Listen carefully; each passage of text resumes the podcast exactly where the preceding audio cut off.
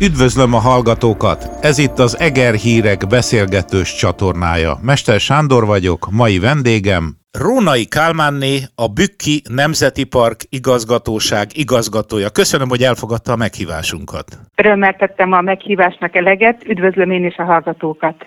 Hát miről beszélgethetnénk, legalábbis az elején mindenképpen, mint a Bükki csillagdáról, ami néhány napja nyitotta meg a kapuit, és nagy örömmel vette mindenki, gondolom, aki Eger környéki, és aki a bükkbe járkál. Mi a történet ennek a csillagdának? Rengeteg kérdésem lenne, de talán ezzel kezdjünk, és aztán mindjárt meg is kellene kérdeznem, hogy miért csillagda, miért nem csillagvizsgáló vagy obszervatórium, de öné a szó parancsoljon. Nagyon hosszú előkészítése volt, hát ha ebben részletesen belemennénk, akkor a műsoridő nagy valószínűséggel kevés lenne. Az ötlet már több mint tíz éve született meg, hosszas előkészítés után a kollégáink kidolgozták azt a koncepciót, aminek egyrészt a Kaptárkő Egyesület közreműködésével részletes fényszennyezés méréseket, fényszennyezés mentesség méréseket vizsgáltak a bükkben, amelynek eredménye az lett, hogy a Nemzetközi Sötét Égbolt Szövetség Csillagos Égbolt parkán minősítette a Bükki Nemzeti Parkot. Ez már egy nagyon jó alap volt arra, hogy egy fényszennyezésmentes környezetben egy olyan beruházást indítsunk el, amivel a gyönyörű csillagos égboltunkat meg tudjuk figyelni. Akkor elkezdődött a terveknek a kidolgozása, de mindez természetesen pályázati forrásból terveztük megvalósítani, ami nem jött össze, jött egy újabb forduló, és végül is sikerült a forrásokat is megszerezni, és akkor fordulhatott célegyenesbe a beruházásnak a megvalósítása hogy miért nem obszervatórium, mert ez sokkal komplexebb élményt eh, kíván nyújtani a látogatóknak.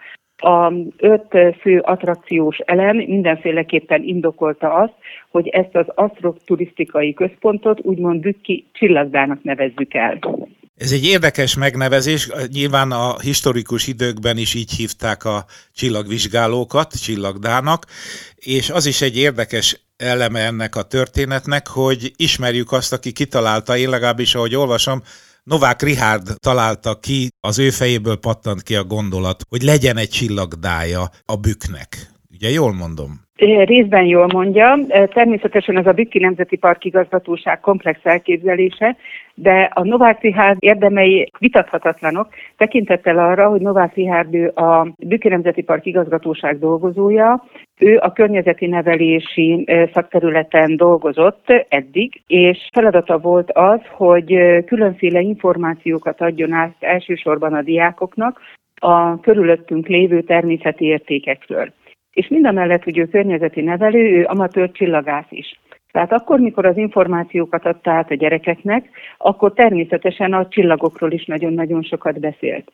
És mivel ő az amatőr csillagász pozíciójából adódóan nagyon-nagyon lelkes híve a csillagászatnak, és akkor kereste meg a Büki Nemzeti Park igazgatóság vezetését, hogy van egy ilyen elképzelése, és akkor a vezetőség körbe tapogatta ezt a lehetőséget, ezt a bemutatóhely eh, koncepciót, és úgy gondolta, hogy valóban ez egy olyan innovatív és interaktív feladat lehet, amihez mindenféleképpen a Bükki Nemzeti Park igazgatóság alapfeladatai is illeszkedhetnek, a megfogalmazott célkitűzései is teljes mértékben megegyeznek, úgyhogy így ez a bizonyos szerencsés csillagállás, tehát hogy volt egy olyan lelkes kollégánk, aki környezeti nevelés területen dolgozott, amatőr csillagász, és ezt a koncepciót, ezt olyan mértékben tudta e, végigvinni, hogy gyakorlatilag az egész beruházásnak a folyamatában ő működött közre, most pedig a Dükki csillagdának a vezetője.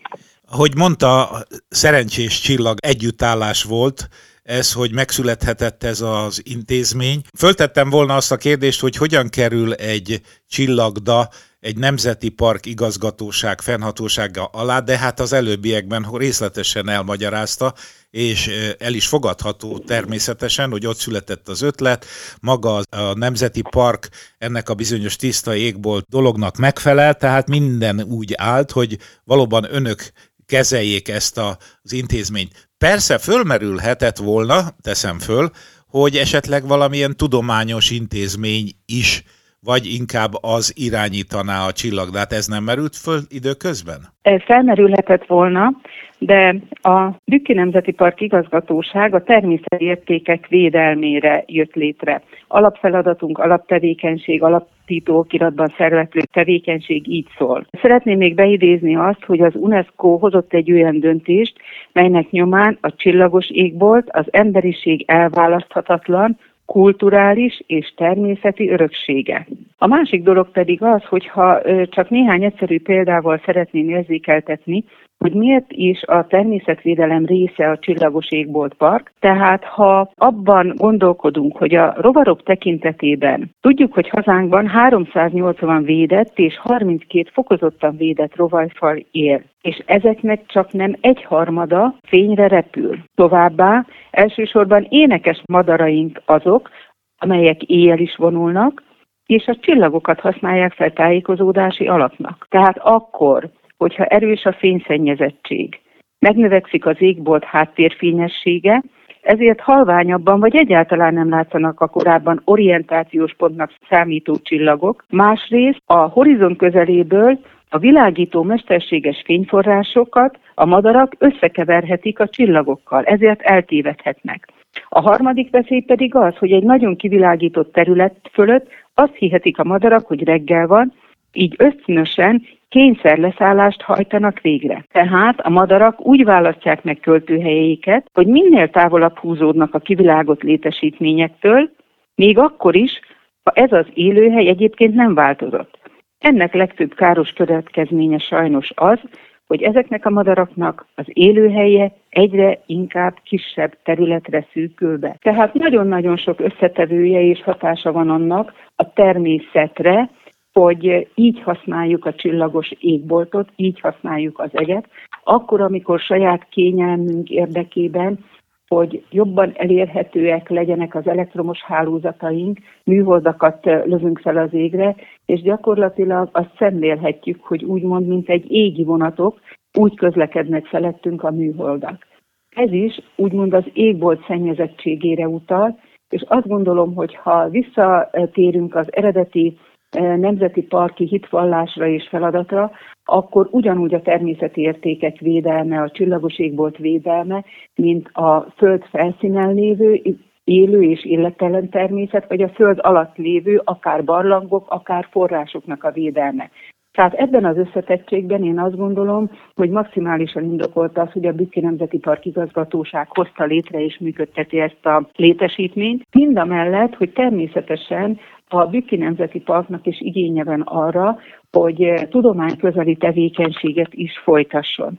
Tehát az, hogy ez a bizonyos távcső, ami az éjszakai megfigyelésekre alkalmas, hazánk egyik legnagyobb átmérőjű távcsöve, 61 cm-es átmérőjű távcső. Ez már alkalmas arra, hogy egyrészt tudományos igényességű megfigyeléseket is végezzünk vele, másrészt pedig ahhoz a nemzetközi hálózathoz is tudjunk csatlakozni, amely csillagászati szempontból akár felfedezéseket, exobolygókat is meghatároz, és különféle tudományos tapasztalatokat is ír le. Tehát eh, mindamellett, hogy bemutató központ vagyunk, mindamellett eh, a az eszközeink alkalmasak arra, hogy tudományos megfigyeléseket végezzünk, és természetesen eh, akár oktatási intézményekkel, Például az Egri Eszterházi Károly Katolikus Egyetemmel is együttműködésünk van, és egyéb csillagászati szervezetekkel is együttműködésünk van, vagy lesz, mindenféleképpen szeretnénk bekapcsolódni abban a hálózatba, ahol a mi eszközeink és aktívan, produktívan tudnak eredményeket produkálni. Hogyha valaki most elérkezik a Bükki csillagdába, akkor egy élményközpontba kerül, ahol sok mindennel megismerkedhet, és esetleg bele is nézhet a távcsőbe, bár ma már digitális értelemben nem egészen úgy történik, hogy az ember az optikát figyeli, ugye, hanem képernyőkön lehet követni azt, hogy mi látható a távcsövön keresztül? Képernyőkön is lehet, és természetesen, hogyha borult az ég, és sem a napot, sem a csillagokat nem látjuk, akkor a képernyőkre hagyatkozunk, de alapvetően nekünk az a fontos, hogy ténylegesen meg tudjuk mutatni. Napközben, ha jó idő van, és süt a nap, akkor nap távcsövünkkel nap megfigyeléseket végezhettünk, tehát azokat a napkitöréseket, napfoltokat, amit ezzel a naptávcsővel lehet látni, konkrétan belenézünk a távcsőbe és megfigyeljük. A másik dolog, ha éjszakai időszak van, természetesen bele tudunk nézni ebbe a 61 cm-es átmérőjű távcsőbe, és meg tudjuk figyelni a csillagokat. Továbbá azt is szeretném elmondani, hogy éjszakai programokat is fogunk szervezni, amikor a tetőteraszunkra, ami kiválóan alkalmas a megfigyelésre, a tetőteraszunkra kisebb távcsöveket fel fogunk vinni, ahol több távcsőbe egyénileg természetesen ugyanúgy meg lehet figyelni az égból csodáit, akár a hulló meteoritokat is. Hogyan tervezték meg a forgalmat? Ugye ilyenkor nyilván kell egy üzleti tervhez hasonló tervet készíteni arról, hogy hány látogató lesz, körülbelül honnan várják a látogatókat. Milyen látogatói körre számítanak az elkövetkezendő hónapokban? Előzetes becslések szerint évente 37 ezer főt tudunk fogadni a három attrakciókkal, és természetesen a szűkebb és tágabb környezetből mindenféleképpen várunk látogatókat.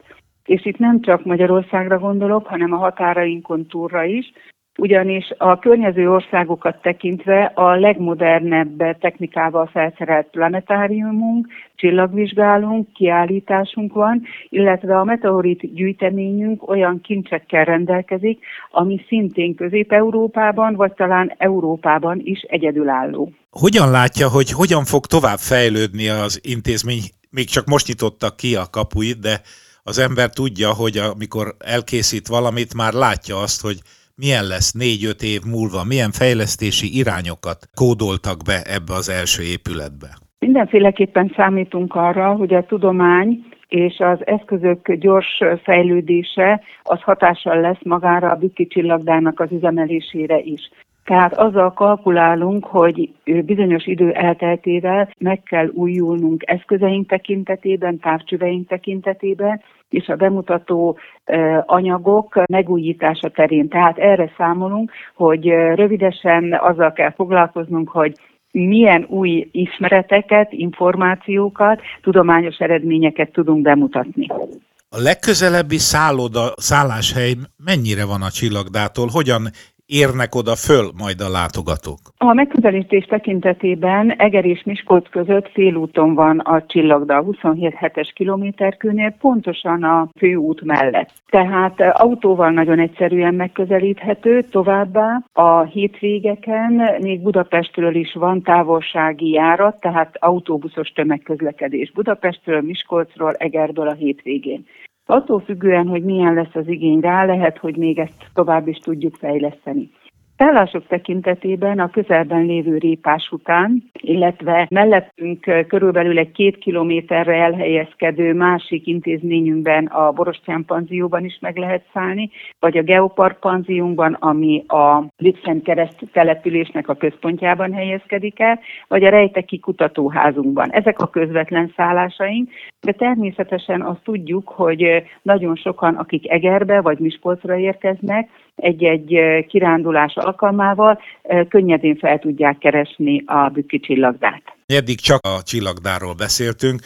Szenteljünk néhány kérdést arra, hogy a Bükki Nemzeti Park idei évéről beszéljünk. Milyen érdekességek milyen újdonságok lesznek a csillagdán kívül? Két felé kell osztani a Bükki Nemzeti Park igazgatóság tevékenységi körét, tehát ez az egyik vonulat amiben a bemutatásra, a környezeti nevelésre, az oktatásra, a tudományos előrehaladásra koncentrálunk, vagy pedig a másik vonal, amiben a természetközeli gazdálkodásra, illetve a természet megőrzésre fordítjuk a hangsúlyt. Hetedikén volt a Bükki Csillagda átadó ünnepsége, és nyolcadikán szintén egy másik nagyon hangsúlyos beruházásunkat sikerült átadni, befejezni. Ez a délhevesi tájegységben, a hevesi üves puszták területén, Tarna Szent Miklóson egy szürke marha állattartó telepet adtunk át, ami körülbelül egy másfél milliárdos beruházás, és 500 egyed szürke marhának a téli elhelyezését szolgálja. És ez nem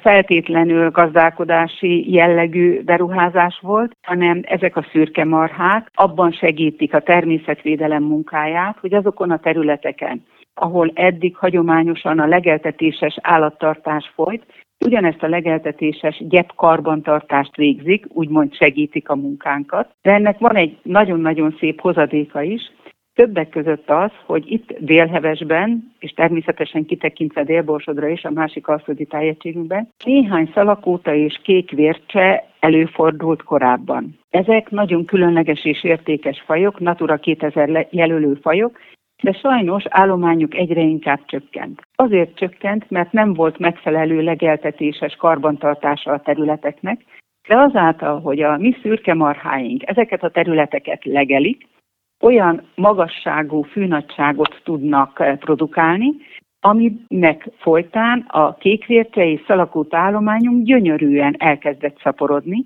úgyhogy most már örömmel számolhatok be arról, hogy ez a szimbiózis azt eredményezte, hogy ez a Natura 2000 jelölő faj jelentős mértékben szaporodott és stabilizálódott a térségben. Úgyhogy ilyen típusú beruházás is átadásra került ezen a héten, aminek nagyon-nagyon örülünk eh, természetvédelmi szempontból. Így a beszélgetésünk végén térjünk vissza a csillagdához, méghozzá egy kérdéssel. Megnéztem az összes képet, videót, ami készült erről a létesítményről, és építészetileg is nagyon szépnek találom. Ki volt a tervezője? Német Csaba tervezte, akinek már volt csillagászati jellegű tervezése, úgyhogy nem véletlenül kerestük őt meg, mert azokat a funkciókat, amit mi kértünk, hogy helyezzen el, 760 négyzetméteren egy állandó kiállítást a fényről, benne egy meteorit kiállítást, utána a planetáriumot, amelyek a bükki 3K-s kivitelezéssel nagyon